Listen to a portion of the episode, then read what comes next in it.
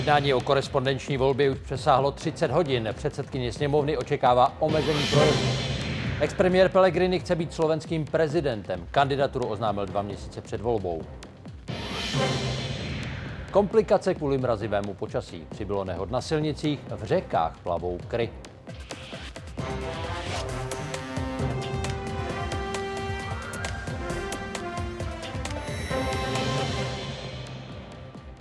I na Prahu dalšího víkendu jsou tu události. Děkujeme, že se díváte. A za celý tým přejeme dobrý večer. Jednání sněmovny o korespondenční volbě pro české občany v cizině zabralo už 31,5 hodiny.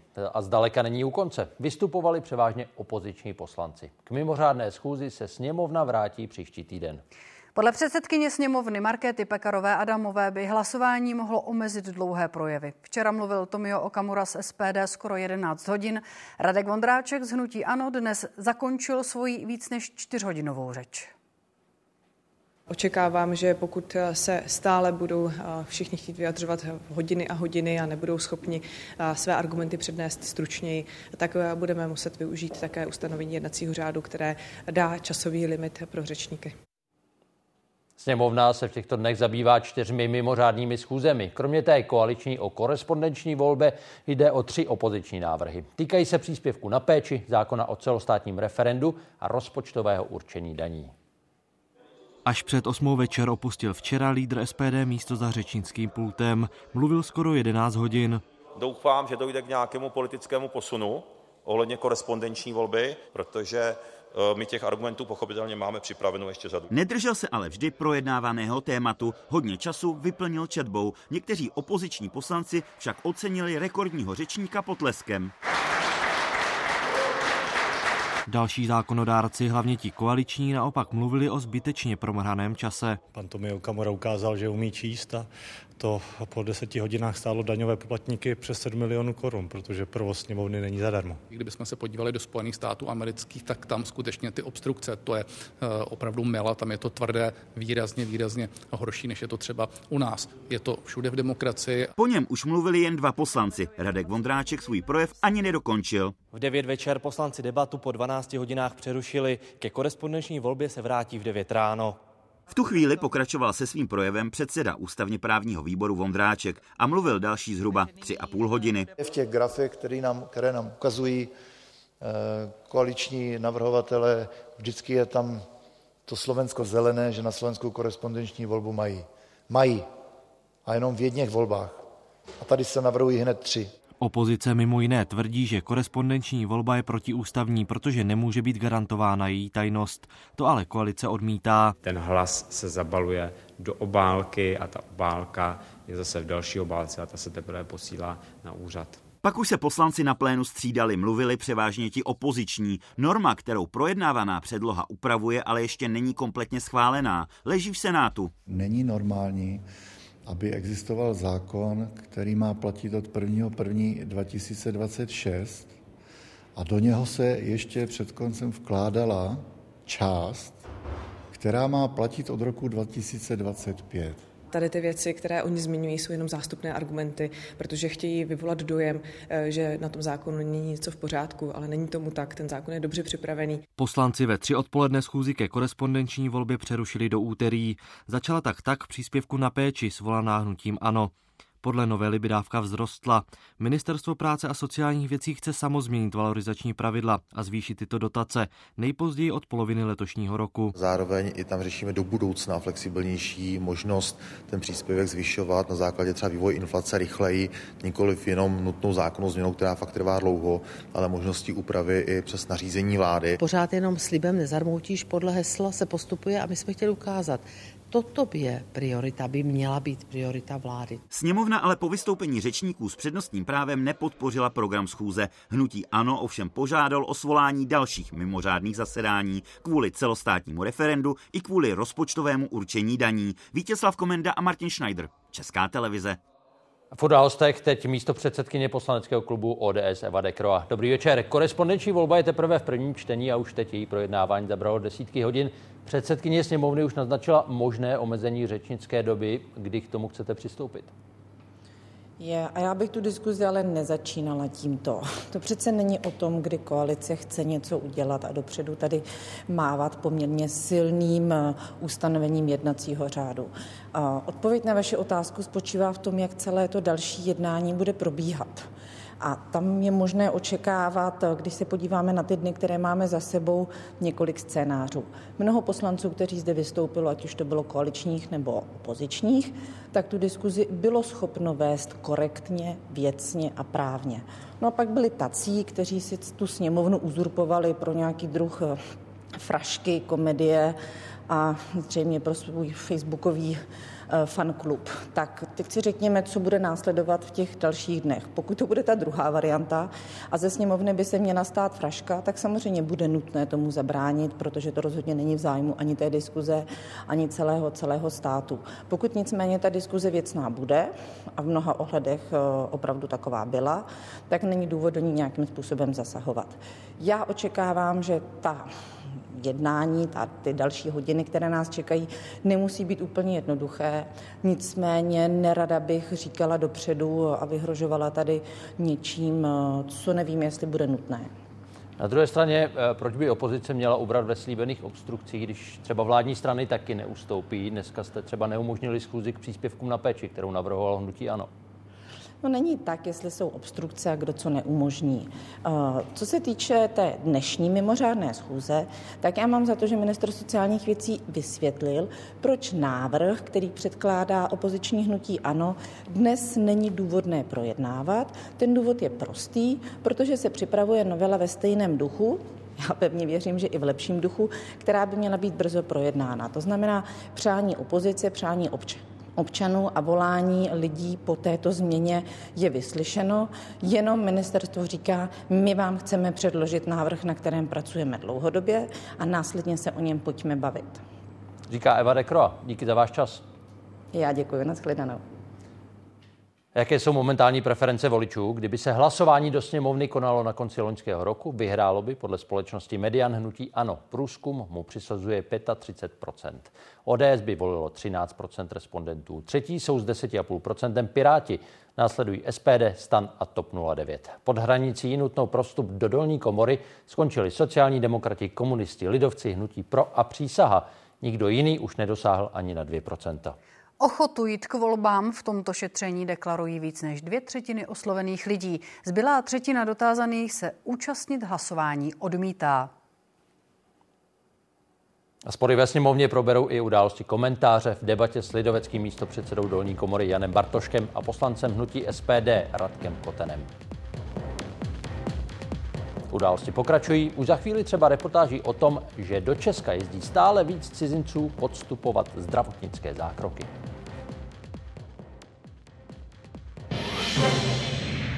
Slovensko má dalšího prezidentského kandidáta. Souboj o palác potvrdil předseda parlamentu Peter Pellegrini, jeden z favoritů voleb.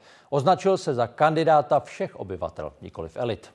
Dva měsíce před hlasováním je ve hře víc kandidátů. Nová hlava státu vystřídá Zuzanu Čaputovou. Ta po pěti letech nechce post obhajovat. Byl ministrem, premiérem, šéfem parlamentu. Teď se uchází o nejvyšší funkci na Slovensku. Peter Pellegrini je zatím posledním z uchazečů, který představil svůj program. Hrdé a sebavedomé Slovensko, které je pevnou súčasťou demokratického světa, ale které vždy obhajuje především vlastné národnoštátné záujmy. Jeden z nejpopulárnějších politiků v zemi má velké šance. Podpořila ho vlastní strana, ale i směr Roberta Fica. Vazby na vládu a silného lídra mohou být pro Pellegriniho výhodou. Pro jeho soupeře zase zdroj nadsázky. Sadni, podrž. Pána má poslouchat psík a nie prezident. Ex-ministr zahraničí Ivan Korčok jako kariérní diplomat stoupal už v předchozí éře směru. Jako kandidát nabízí politický protipol. Nie je nič zlé, ak tu bude někdo v prezidentskom úrade, kto bude prirodzene pripomínať vláde, kto bude predstavovať naozaj rovnováhu voči tomu, čo vláda robí. Právě mezi Pellegrinem a Korčokem se může rozhodnout. Rozdíl je minimální. Podle nového průzkumu 3%, podle jiných ještě těsnější. Sú to dnes z môjho pohľadu favoriti. Dnes, ak si mám naozaj typnúť približne dva mesiace v podstate pred voľbami, to druhé kolo sa bude rozhodovať medzi nimi. Už po druhé zkouší kandidovat ex-ministr spravedlnosti Štefan Harabin. Národovecký politik je obžalován z podpory ruské invaze. Vyšetřování ale tíží i kampaň Andreje Danka kvůli sražení semaforů, které policii neohlásil. Volby tak nabídnou souboj dvou koaličních lídrů. Danko sám hovorí, že s Robertom Ficom sa mu komunikuje podstatne lepšie ako s Petrom Pellegrinim a dlhodobo vlastne ukazuje, že má nejaký problém s Petrom Pellegrinim. Vládní minulost má i ex-šéf diplomacie Ján Kubiš. Svého kandidáta bude mít i pro maďarský tábor v podobě Kristiána Forova. Krajně pravicovou scénu porcuje Marian Kotleba. Kdo nakonec do souboje o tento palác zasáhne, bude definitivně jasné po 30. lednu. Právě do té doby musí všichni zájemci odevzdat přihlášky. Samotné volby proběhnou 23. března, případné druhé kolo pak 6. dubna. Z Bratislavy Jan Šilhan, Česká televize. V ruské Brianské oblasti sousedící s Ukrajinou začaly hořet zásobníky ropy. Ruské úřady tvrdí, že je zasáhla munice ze zestřeleného ukrajinského dronu. Podle místního gubernátora nebyl nikdo zraněn. Ve čtvrtek Kyjev přiznal, že dronem zaútočil na ropný terminál v Petrohradě. Bezpilotní letoun podle něj urazil vzdálenost 1250 kilometrů. I dnes trápili řidiče v Česku kluské silnice. Hned na několika místech auta na namrzlé vozovce havarovala. Nehody komplikovaly provoz třeba na dálnici D7 v severních Čechách a neprůjezdná byla několik hodin taky hlavní silnice z Brna na Svitavy. Torzo kabiny kamionu. Jeho noční cesta na tahu ze Svitav do Brna skončila předčasně. U viaduktu nedaleko Svitávky na Blanensku. Řidič nepřizpůsobil rychlost jízdy po větrnostním podmínkám. Na této komunikaci, která nebyla zřejmě suchá, eh, narazil té mostní konstrukce. Zraněného muže museli vyprostit hasiči. Ráno a dopoledne pak auta viaduktem neprojela. Musela jinudy. Kolik vám to zabralo času oproti normálu? Tak 15 minut. Objížďkou přes Kunštát jezdili řidiči bezmála pět hodin. Tak dlouhou dobu zabralo odklízení nehody. Zpátky na hlavní tah se vrátili krátce před půl dvanáctou. Klidněji nebylo ani v Čechách. Hromadné srážce se museli vyhýbat šoféři na Lounsku, na dálnici D7. Havarovaná auta překážela v provozu vlastně ve, ve směru na Prahu. Nehoda u panenského týnce se stala v ranních hodinách. Odklízecí práce probíhaly až do jedné hodiny odpolední. Přesnou příčinu teď vyšetřuje policie. Jedním z možných faktorů ale může být mráz. Náledí totiž na D7 trápilo řidiče nejenom tady, ale třeba i u Postoloprt. Jedna z nehod se stala dnes před 11 hodinou i tady mezi Jaroměří a Novým městem nad Metují, kde bourala 22-letá řidička. Tu vrtulník přepravil do fakultní nemocnice v Hradci Králové. V současné chvíli můžu potvrdit, že je mimo ohrožení života. V Příkopě pak skončil taky tento autobus bez cestujících na Frýdecko-místecku. Zpátky na sněhem pokrytý asfalt mu musel pomoci speciální jeřáb. Redakce a Jiří Vízner, Česká televize. Sníh a následné oteplení taky znovu zvedají hladiny některých řek. Třeba v Lužnici, v Kolodějích teď vodohospodáři kontrolují častěji než jindy. Let na ní se totiž rozlámal na menší kusy a kryby mohly ohrozit místní chatařskou kolonii. Na Lužnici se takzvaná dřenice objevuje téměř každý rok. Jindy poklidný tok teď přerušují vrstvy ledových ker. Místy zamrzají a tvoří překážky. Ta voda potom díky tomu stoupá a ohrožuje případně okolní nemovitosti. Což se stalo třeba loni. Tady vlastně k těm, k těm sahla ta voda, jo, tak až k těm vězdům do těch objektů. Pokud by se to znovu opakovalo, může si povodí Vltavy pomoci snížením hladiny na nedalekém vodním díle Kořensko. To se však provádí až v momentě bezprostředního nebezpečí, protože uvedením ledu do pohybu může dojít k jeho zachycení a vytvoření bariéry. To se v Koloději stalo třeba před 21 lety. Pomoc tehdy musela i armáda. Už 12 hodin bojují s ledovou bariérou desítky vojáků. Dva plovoucí transportéry, které se proměnily v ledoborce, postupně prorážejí přírodní překážku a vytvářejí vodě přirozenou cestu. Řeka tehdy sahala těsně pod třetí povodňový stupeň. Voda se vylila dolů a zatopila některé chaty. Tam bylo tak vevnitř tak 10-15 čísel, že se dostala akorát dovnitř. Podle povodí Vltavy ale díky oteplení tentokrát kry nakonec sami odplují a situace by se měla zlepšit. I tak ale bude město a hasiči řeku dál hlídat. Nikol Coufalová, Česká televize, tým nad Vltavou. Evropská unie zavedla nové sankce proti teroristické organizaci Hamas. Týkat se mají šesti lidí zapojených do financování radikálního hnutí. Všichni pocházejí z arabských nebo afrických zemí. Už v úterý zařadila 27. na svůj sankční seznam vůdce Hamásu Jahju Sinvára. Bílý dům připustil rozpory mezi Izraelem a Spojenými státy v otázce vzniku palestinského státu. Premiér Benjamin Netanyahu odmítl americký návrh, který výměnou za normalizaci vztahu Izraele se Saudskou Arábií počítá s postupným vznikem samostatné palestinské entity. V Tel Avivu je David Borek. Davide, jak je rozkol vážný? Nevím, jestli je vážný, dokonce nevím, jestli to je rozkol. Možná bych řekl, že to je dlouhodobý rozdíl ve světonázorech. Uvědomme si, že Joe Biden je americký liberál, který se mimochodem už musí dívat na blížící se prezidentské volby a zároveň na radikálně levicové progresivistické křídlo ve své vlastní straně, které se identifikuje stále více s palestinci.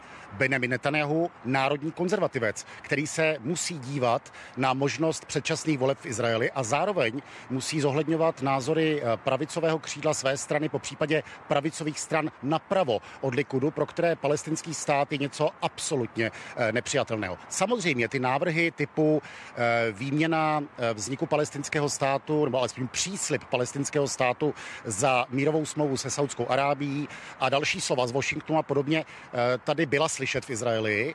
Problém pro Izraelce, pro velkou část Izraelců je v tom, že něco hmatatelného, tedy území, které často leží těsně u izraelských vesnic a měst, by se vyměňovalo za něco nehmatatelného, tedy mírovou smlouvu, po případě potlesk z Riádu, z Ramaláhu nebo z Washingtonu. Eh, Izraelci přitom v posledních dekádách vidí v živém přenosu, jak se jeden arabský stát za druhým noří do anarchie, do rozvratu, pověrčivosti, radikálního islámu a podobně a mají skepsy eh, takovýto zásadní krok učinit. Samozřejmě v Izraeli jsou rozdíly vnitropolitické. Zatímco Netanyahu říká nikdy palestinský stát a zároveň nikdy palestinská autonomie v poválečné Gaze, tak Jair Lapid, předseda nejsilnější opoziční strany, liberální Ješ Atit, se dnes nechal slyšet, že si dokáže představit nějakou roli pro eh, palestinskou autonomii eh, v Gaze po válce. Ale i on to doprovází zásadní podmínkou reformy palestinské autonomie, tak aby nepodporovala nebo respektive neoslavovala útoky na izraelské civilisty jako nějaký hrdiný odpor proti okupaci. A i Lapid říká, že nikdo soudný nemůže čekat, že hned po válce vznikne palestinský stát, natož v Gaze. Čili eh, opravdu rozdíl světonázorů eh, koleje eh, americké a izraelské politiky z velké části vedou odstředivým směrem. Minimálně 30 tisíc lidí protestovalo podle odhadů policie v Hamburgu proti krajní pravici. Dalším demonstracím po celém Německu vyzval kancléř Olaf Scholz. Zemí otřásá skandál tajné konference krajně pravicových skupin. Jednat měli podle novinářů o plánech na deportaci lidí s přistěhovaleckým původem. České soukromé kliniky hlásí stále větší zájem o tuzemské zdravotní služby. Důvodem je dobrá pověst zdejších lékařů v kombinaci s nízkou cenou. Zařízení v zahraničí za stejné zákroky účtují i dvojnásobek. Tito návštěvníci léčbu většinou spojují i s poznáváním Česka. Z toho profitují památky, restaurace nebo obchody. Loni tu pomohli s početím zhruba 550 dětí. Polovina klientů byla ze zahraničí. Opakovaně jsem od pacientů slyšela, že včetně cesty k nám, ubytování a té terapie, že vlastně ta cena je zhruba poloviční. Zájem sledují z celého světa. Máme například pacienty, kterým se narodili dvojčata na Borneu, máme několik párů v Austrálii. Dlouhé čekací doby na operace šedého zákalu v domovské zemi přivádí zvlášť Brity do této sítě očních klinik. Růst mezi roky 2023 a 2022 je kolem 40% Pacienti tady obvykle stráví něco kolem 4-5 dnů. Tím pádem vlastně my se dostáváme významně nad průměr toho, kolik jinak eh, turisté stráví v České republice. Týden v Tuzemsku si naplánoval pacient, který přijel na vstupní vyšetření ze Skotska. I did a Google search and they got good reviews, so I decided to go with Prague Medical. Klientů ze zahraničí mají v této klinice nedaleko Prahy zhruba pětinu a jejich počet neustále narůstá. I proto letos plánují zvýšit kapacitu Spojené státy, Bahamy, Abu Dhabi, Dánsko, Švédsko, Singapur. Pro nás důležitá je referenční složka. Do zdravotní turistiky patří i lázeňství, za kterým do Česka přijíždí tisíce cizinců ročně. Proměnilo se ale národnostní složení. Německo zůstalo a v podstatě na hodně podobných číslech okolo těch 200 eh, tisíc turistů ročně. Pak následovalo Rusko, to nám nyní zcela zmizelo z mapy. V tom roce 2022 se nám na druhé místo dostalo Slovensko. Obecně se v tuzemských hotelech podle statistiků do listopadu ubytovalo přes 7,5 milionu zahraničních návštěvníků. Bylo to skoro o 2 miliony víc než loni. Jitka Fialková, Česká televize. Ústavní soud rozhodl, že vyvlastnění pozemků pro obchvat Jaroměře neporušilo základní práva majitelů. Odmítl stížnost manželů Kučerových, kteří vynucený převod své půdy na stát za náhradu spochybňovali.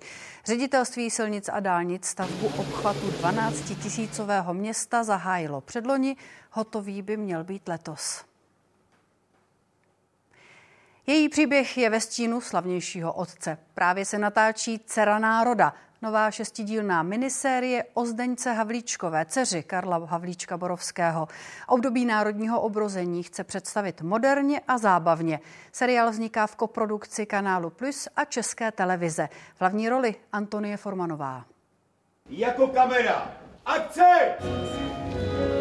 Praha, druhá polovina 19. století. Filmový štáb právě natáčí ples, na kterém se Zdeňka Havlíčková zamiluje do polského důstojníka rakouské armády. Chci po zbytek večera tančit jenom s ním.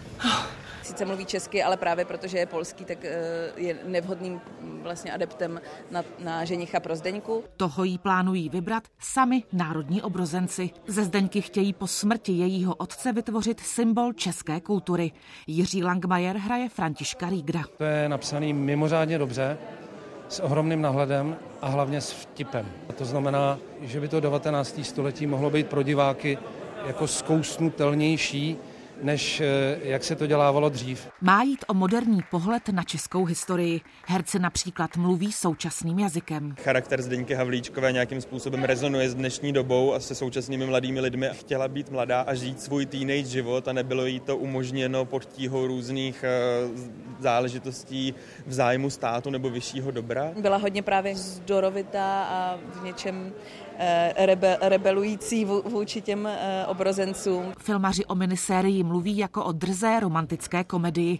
Období národního obrození zbavují i některých mýtů. We aim to look at the backstage of the národní obrození because we know them as founders of the nation, but at the same time we think that they were human They made maybe some mistakes. Filmaři budou minisérii natáčet do začátku února. Na obrazovkách by se měla objevit příští rok. Pavla Sedliská, Česká televize.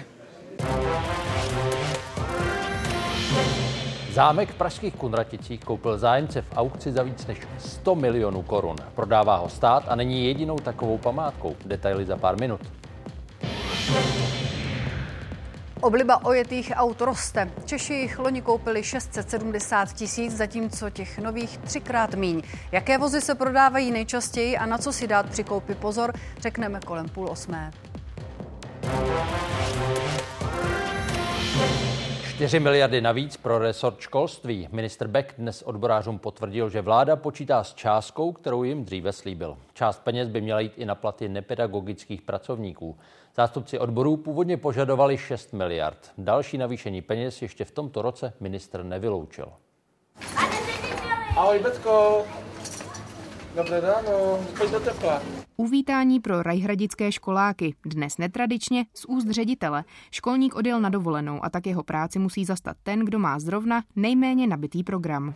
Krabici, rozpálkou. Víc pozic najednou, za to dlouhodobě, zastává i Olha. Vydává obědy a zároveň pracuje jako uklízečka. Měsíčně si přijde zhruba na 18 tisíc. Málo, jako chtělo by to víc být, výplaty to je. Nízké výdělky se snaží ředitel kompenzovat třeba dny dovolené navíc. Můžeme nabídnout nějaký osobní příplatek menší nebo například příspěvek na důchodové připojištění.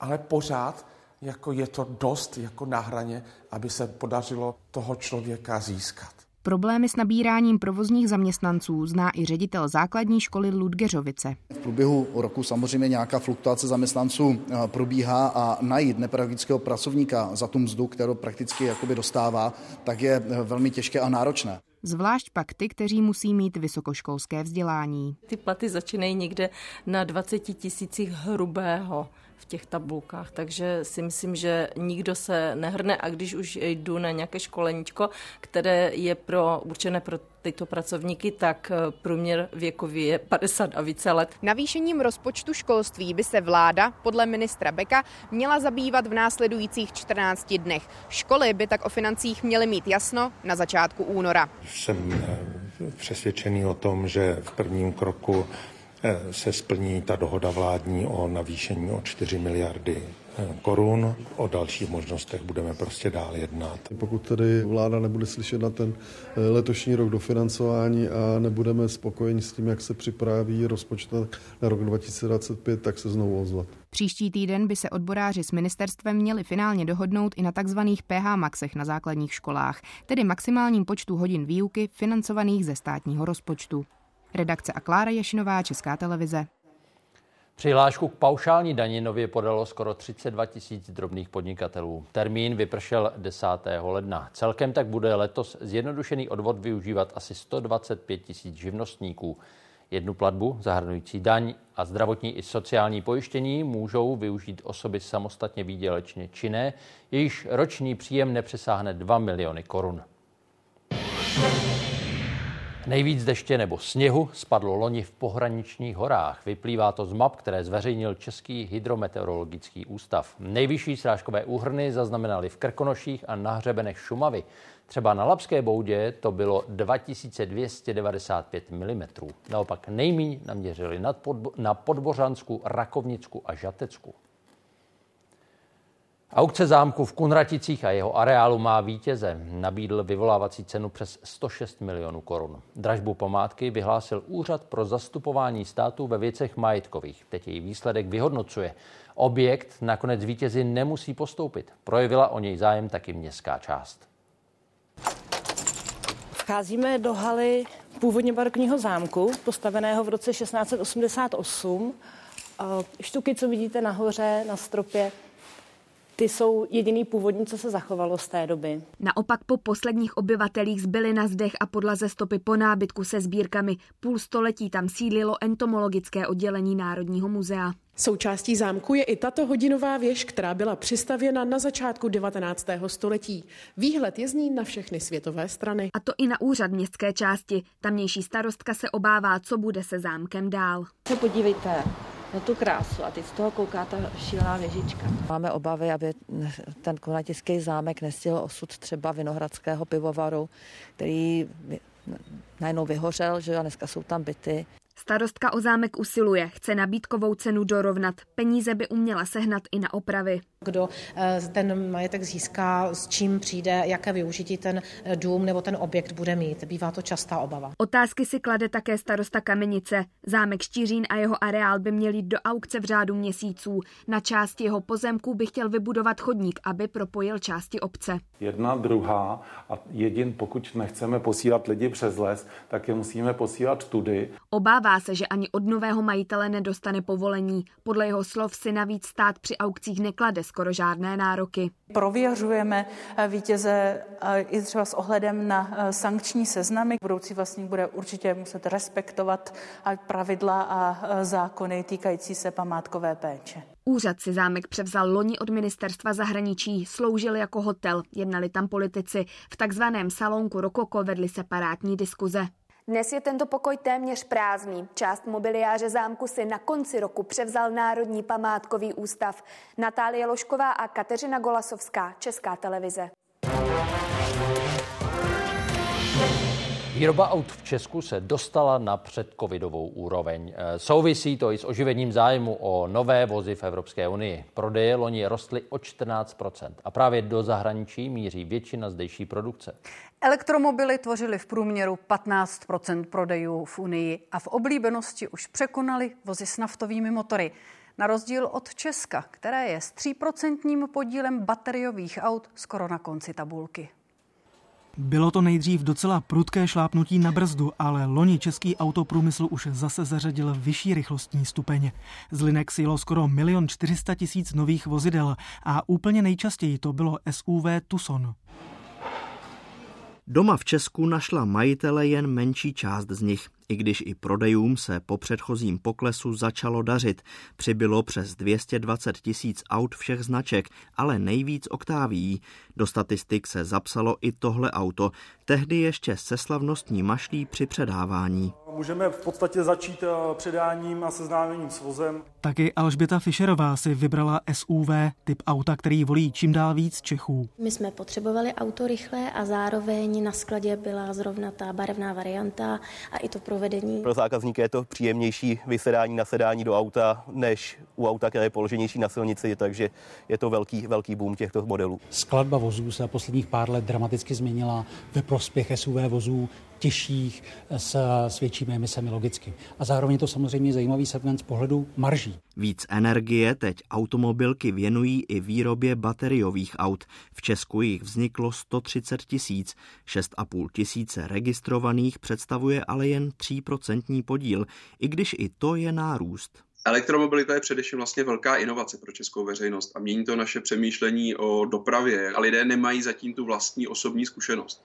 To znamená v kombinaci i s tím, že pro lidi je to věc, která je často ekonomicky nedostupná, tak je to právě jako velký problém k tomu jako najít nějaký postoj a jako vlastně přijmout to pozitivně. Evropský trh je rozhodující pro naše místní fabriky, protože export je výrazně přes 90%. Ten český trh je vlastně výrazně pozadu, kde zaujímáme třetí od konce místo mezi EU zeměmi. Pomoct tomu můžou třeba nové dotace na nákup elektromobilů, o které letos budou moct zažádat podnikatelé. I to by totiž mohlo trhu s bateriovými vozidly v Česku dát další náboj. Jakub Musil a Milan Brunslík, Česká televize. To, jaká auta si Češi kupují, má vliv na průměrné emise CO2. Ty loni klesly o jediný gram na 137 gramů na kilometr. Jde ale o statistiku jenom 20 nejregistrovanějších značek. Takže nezahrnuje třeba výhradně bateriová auta, protože se jich zkrátka neprodalo dost. Tím hlavním důvodem je popularita vozů SUV i popularita uh, naftových motorizací které vlastně v loňském roce byly nejpopulárnější v zemích Evropské unie právě v České republice. No a jak už zaznělo v reportáži, právě vozy SUV nebo terénní i loni mezi nově nakoupenými jasně vedly. Svůj podíl zvýšily i kategorie střední a nižší střední třídy. Oproti tomu obliba vozů malé třídy a víceúčelových aut klesá. Češi loni preferovali benzínový pohon. Na naftu bylo každé páté auto. O 3% vzrostl počet hybridních vozů, prodalo se jich 40 tisíc a podíl těch elektrifikovaných se přiblížil 6%. Nově registrovaná auta přitom musí splňovat stále přísnější normy Evropské unie. Nově vyrobená auta se kontrolují několikrát, nejprve v laboratorních podmínkách, poté i za provozu. Celá aparatura je na vozidle nebo ve vozidle. Z výfukového potrubí se odebírá vzorek, který z pravidla vyhřívanými hadicemi se přivádí do jednotlivých přístrojů. Některé přístroje měří koncentrace plynných látek, jiné přístroje měří koncentrace pevných částic.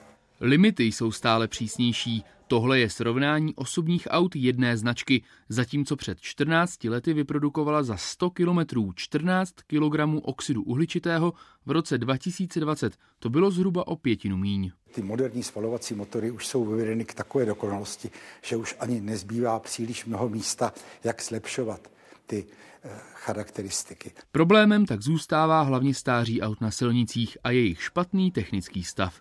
Václav Vohlídal, Česká televize.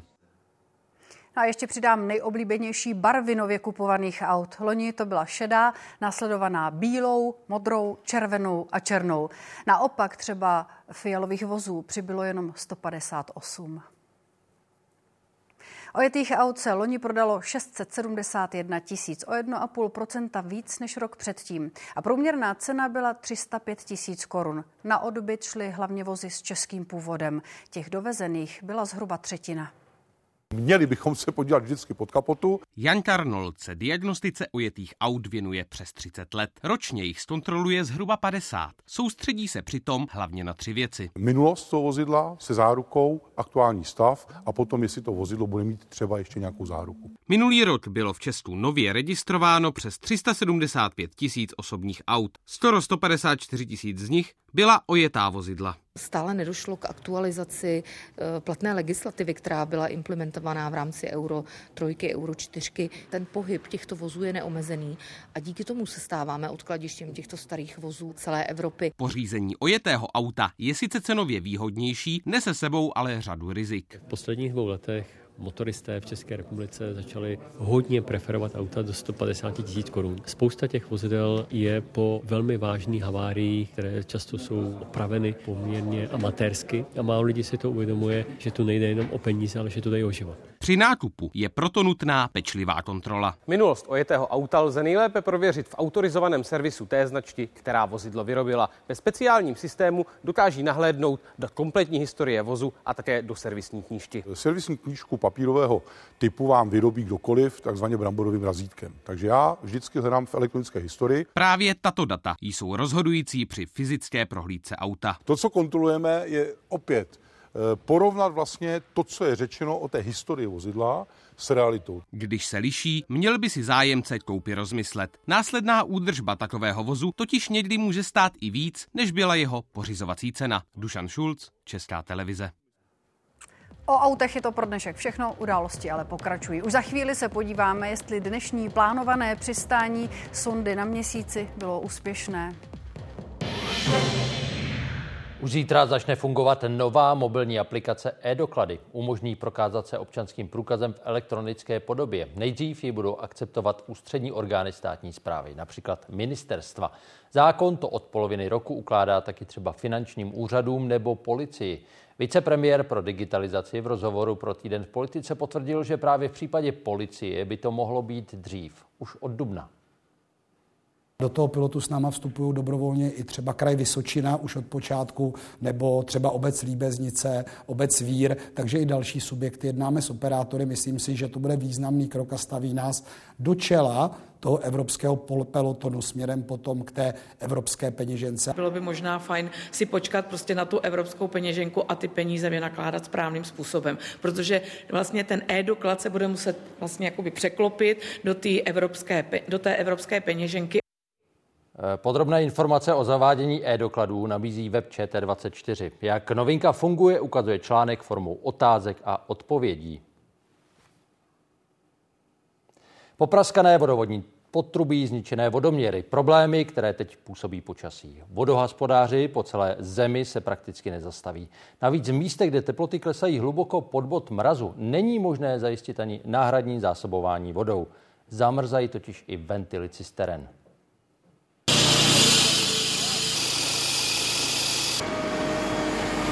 Havárie připravila o vodu i desítky domácností v liberecké čtvrti Františkov. Z protrženého potrubí se vyvalila na silnici. Obyvatelé sídliště se museli spokojit s pitnou vodou z cisterny. Náhradní zásobování. Pitná voda je tu teď pro vás. Zaplať mámu, že ji přivezli, že jo. Jsme rádi. Tady jsou staré rozvody a tak jako nějak se s tím počítalo, no, že to někdy taky praskne to pochopiť, že proste tie bytovky sú už staršie a proste uh, ono to občas se pokazí. Dost, dost. Jiné místo, stejný problém. Zatímco v Liberci se v době havárie teplota pohybovala kolem bodu mrazu, ve Voděradech na Jablonecku teploměr ukazoval 8 stupňů pod nulou. Je to promrzlý nákost, ale my si s tím vždycky poradíme. Tady už kvůli velkému mrazu ale cisternu s vodou přistavit nemohli. A jakmile teplota klesne pod minus 5 stupňů, v tu chvíli už nemůžeme poslat cisterny, protože voda by zamrzla u kohoutku, kde si napouští lidé vodu. Podobná situace je teď na mnoha místech napříč celou republikou. Kvůli mrazu prasklo potrubí třeba tady ve Vysoké nad Labem u Hradce Králové. A ve čtvrtek dokonce zůstalo bez tepla a teplé vody přibližně 11 tisíc pražských domácností. Můžou za to nejen mrazy, ale především velké teplotní výkyvy. Když dojde k oteplení, dojde k pohybu zeminy a to způsobuje vlastně tlak na ty eh, vodovodní řady a dochází k jejich popraskání. Teploty i několik stupňů nad nulou mají mráz vystřídat v průběhu příštího týdne a tak se vodohospodáři obávají, že havárií bude přibývat. Nikol Dostálková a Jana Šrámková, Česká televize. Stovky lidí na ruském Uralu i přes varování úřadů znovu demonstrovali proti věznění místního aktivisty. Jedny z největších protestů v Rusku od vypuknutí války na Ukrajině začaly v hlavním městě autonomního Baškirska ve středu po odsouzení Fajla Alsinova. Ten vystupuje za práva menšinových obyvatel regionu a kritizuje taky ruskou válku na Ukrajině. Severní Korea oznámila o testování podvodních dronů s jadernými systémy. Reaguje tak na vojenské cvičení Spojených států, Jižní Koreje a Japonska tento týden. Je to už po několikáté, co režim zostřuje akce namířené proti okolním zemím. Další zbraň v rukách nevyspytatelného režimu. Tentokrát se KLDR chlubí, že zdokonalila podvodní drony schopné nést jaderné zbraně. Protiopatření naší armády na bázi podvodních jaderných zbraní se zdokonalují a budou reagovat na nepřátelské vojenské manévry námořnictva USA a jejich spojenců. Je to už několikátá provokace v krátké době. Nedávno rozmístila novou balistickou raketu středního doletu a ostřelovala námořní hranici s jihem. Přestože odborníci nemají jistotu, nakolik dokonalé její systémy jsou, přiznávají, že Pyongyang jde rychle ku předu. Za nebezpečné považují spojení s Ruskem, kterému dodává zbraně do války na Ukrajině a zároveň od něj získává nové, mimo jiné vesmírné technologie. Spolupracují na rozvoji námořnictva, které je vůdcovou nejnovější prioritou. Kim Jong-un opakuje, že válka na poloostrově může vypuknout kdykoliv a proto je třeba se na ní připravit. Režim zásadně mění postoj vůči Jižní Koreji.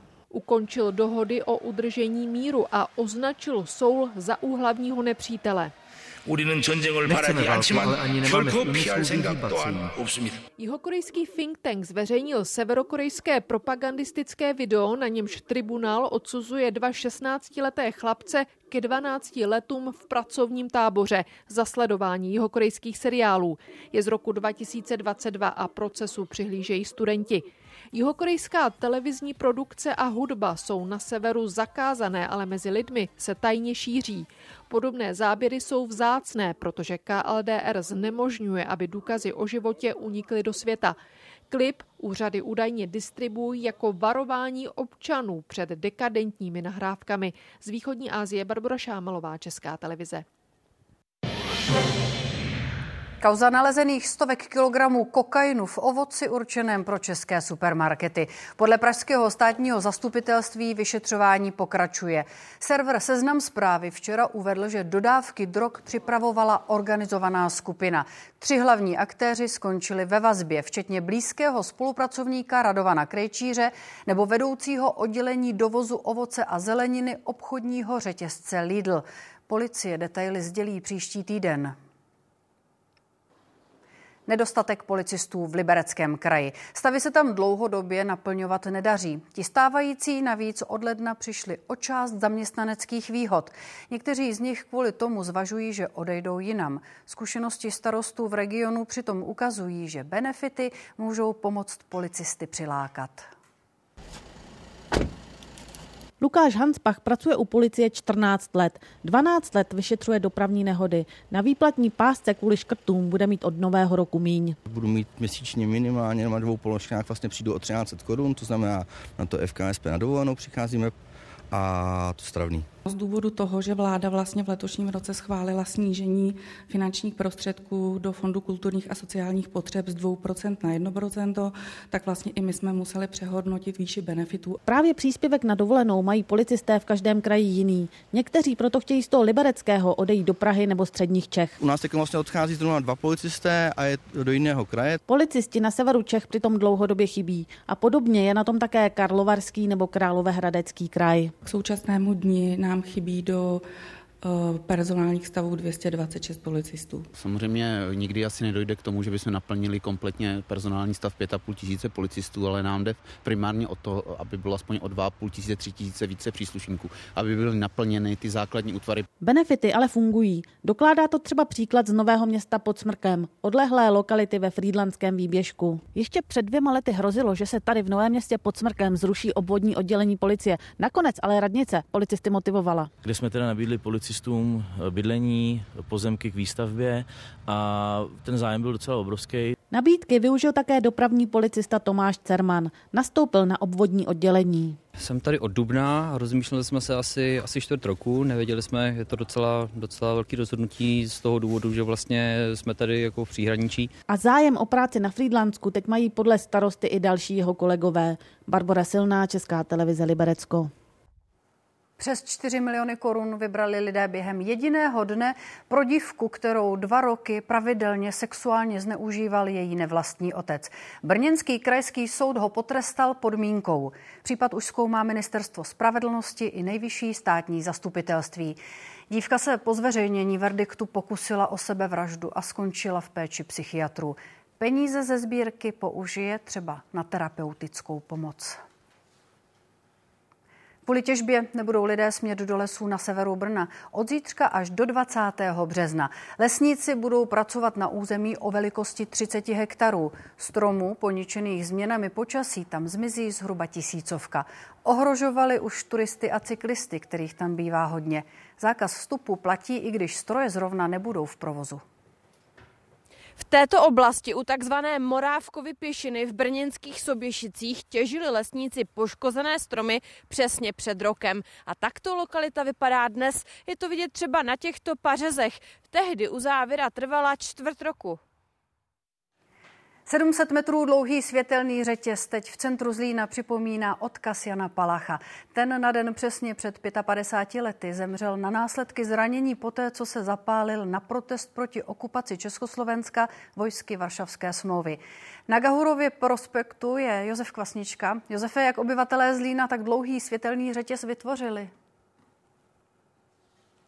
Na těch sedmistech metrech Gahurova prospektu od eh, osvětleného památníku Tomáše Bati na jeho vrcholu je asi 8 stovek svíček. Obyvatelé Zlína je sem rozmístili za decentního hudebního doprovodu a bez jakýchkoliv eh, oficialit, eh, tak aby si tímto originálním způsobem připomenuli odkaz Jana Palacha, který nám zanechal. Nebýt lhostejní, být tolerantní a ohleduplní. V jednom místě pak světelný řetěz má symbolickou odbočku, ta vede klavičce ulice Václava Havla. Dvě zajímavosti. Gahorův prospekt ve Zlíně svou délkou i sklonem organizátorům připomíná Pražské Václavské náměstí místo spjaté s činem Jana Palacha. No a pak je to osoba výtvarníka Antonína Chromka z Liptálu na Zlínsku, který před 55 lety se souhlasem nejbližších sněl sádrovou posmrtnou masku Jana Palacha. Ta pak byla v roce 1969 vystavena v objektu Filozofické fakulty Univerzity Karlovy. V závislosti na klimatických podmínkách bude Palachův světelný řetěz ve Zlíně viditelný ještě několik hodin.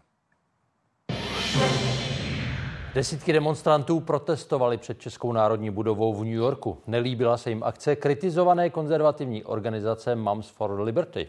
Ta prosazuje zákazy knih o sexuálních menšinách, které považuje za závadné pro děti. Zvlášť jí publikace vadí ve školních knihovnách. Česká diplomacie se od akce distancovala. Protest před výkladní skříní Čechů v Americe. Národní budovou s tradicí téměř 130 let. Důvodem byl pronájem třetího patra konzervativní skupině Moms for Liberty. To, co Moms for Liberty dělají po celé této zemi, to znamená zakazování knih, nadávání rodičům trans dětí a hlavně demonizování naší LGBTQ mládeže je naprosto nehorázné. To, co se snažíme dělat, je ujistit se, že děti ve veřejných školách nejsou vystavené nevhodnému materiálu. To není zakazování knih. Policie nasadila posily a rozestavila bariéry. Starosta Manhattanu i další demokratičtí politici už předem vyzývali české úřady ke zrušení akce. Možná nevěděli, co to bylo za organizaci, protože není známá v České republice, ale poté, co se to dozvěděli, mohli kontrakt zrušit. A to, že to neudělali, je velkým zklamáním. Generální konzulát, stejně tak jako ministerstvo zahraničních věcí, se od akce nevládní organizace Moms for Liberty distancuje. Pronájem poskytl Český krajanský spolek. Netušil, že organizace čelí nařčením z extremismu. Kvůli obavě ze žaloby smlouvu nevypověděl. Přišli tady, když to řeknu takhle, tety do Národní budovy a ten můj tým, který tady byl, tak jim samozřejmě tu, tu, ten pronájem dal. Prostě stalo se to. Teď všichni víme, že to je, že to je silně politická organizace. I když čeští diplomaté nařídili sundání české vlajky, přesto se Národní budova tady na Manhattanu stala jedním z dalších dějišť kulturní války, která v kampani v roce, kdy si američané vyberou svého prezidenta, jenom sílí. Organizaci Moms for Liberty přišel za odporu demonstrantů podpořit i Andrew Giuliani, bývalý spolupracovník prezidenta Donalda Trumpa a syn ex-starosty New Yorku. Není to poprvé, co jsem tu byl přivítaný, jak tady říkáme, pokřikem z Bronxu. Dostavil se i bývalý republikánský kongresmen George Santos, který byl loni v historickém hlasování vyloučený z kongresu za lhaní a podezření z podvodů. Bylo to skvělé a pokud nesouhlasíte s různorodosti názorů, pak máte problém. Česká diplomacie oznámila, že změnila podmínky pro nájmu, aby se podobná kontroverze neopakovala. Bohumil Vostal, Česká televize New York. Trest za zničení německého hřbitova v Heřmánkovicích na Broumovsku zatím Královéhradecké hejtmanství podmínečně odložilo. Starostka Jana Králová nechala v loni v létě zlikvidovat bagrem na 50 hrobů německých starousedlíků. Jako důvod uvedla, že se o opuštěné a rozpadlé hroby už 80 let nikdo nestaral. Protestovali památkáři i krajanské spolky. Pro letošek obec slíbila důstojnou úpravu hřbitova. Krajský úřad řízení neuzavřel. Pokud obec slib nesplní a hřbitov neupraví, pokutují podle mluvčího udělí až 100 000 korun. Japonský úspěch na měsíci. Sonda Slim odpoledne přistála na jeho povrchu. Japonsko se stalo teprve pátou zemí, které se to kdy podařilo. I když přistání podle tamní kosmické agentury nebylo optimální. Největším problémem je, že sonda nevyrábí energii ze solárních panelů. Už v minulosti přistáli na asteroidu, teď to Japonci dokázali i na měsíci. Místo jásotu ale v řídícím středisku zavládlo ticho. Po dvou hodinách bylo jasné proč. It seems that um, the, the solar uh, cell is not generating electricity at this point in time.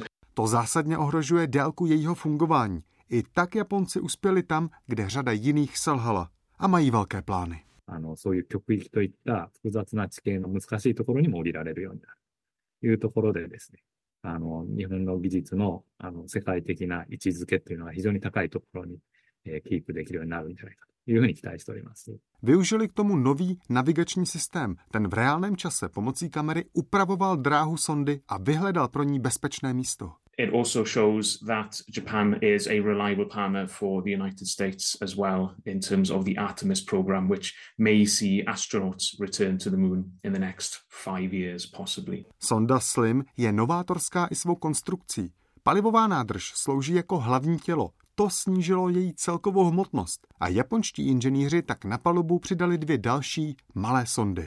První, větší z nich se od Slimu oddělila těsně před přistáním. Po povrchu měsíce se bude pohybovat krátkými skoky a na palubě bude mít přístroj na měření vlastností regolitu, tedy prachu a hornin, které tvoří povrch měsíce. Druhá minisonda se inspirovala touto japonskou hračkou. Je to malá koule o velikosti asi tenisového míčku a má dvě kamery, kterými bude schopná fotit samotný přistávací modul. Původně měla sonda na měsíci fungovat 14 pozemských dnů. Tento cíl je ale teď ohrožený. Martin Lulák a Jaroslav Zoula, Česká televize. Premiéra nového antimuzikálu Liška B pro Moravské divadlo v Olomouci ho zrežíroval Miroslav Krobot spolu s psychologem Lubomírem Smékalem. Na představení se právě díváme živě. Jde o adaptaci Lišky Bystroušky od spisovatele Rudolfa Těsnohlídka.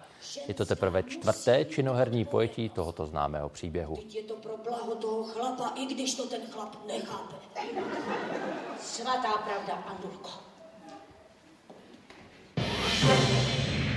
Připomínám, že události komentáře rozeberou i poslanecké spory a obstrukce. V debatě s lidoveckým místopředsedou sněmovny Janem Bartoškem a zákonodárcem hnutí SPD Radkem Kotenem. A zítra budeme sledovat třeba demolici mostu u 195. kilometru D1, která o víkendu omezí dopravu v části Brna.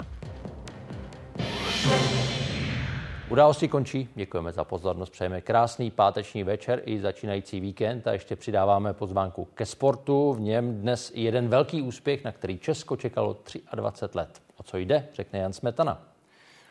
Ano, já přidám ještě jednu nápovědu. Naposledy to dokázal legendární Karel Loprais. Už asi tušíte, jde o vítězství na slavném Dakaru v soutěži kamionů. Navázal na něj Martin Macík. Mimochodem, když Loprais vyhrál v roce 1988 poprvé, tak Macík ještě nebyl na světě. Dařilo se i dalším Čechům, o tom ale až za chvíli v brankách.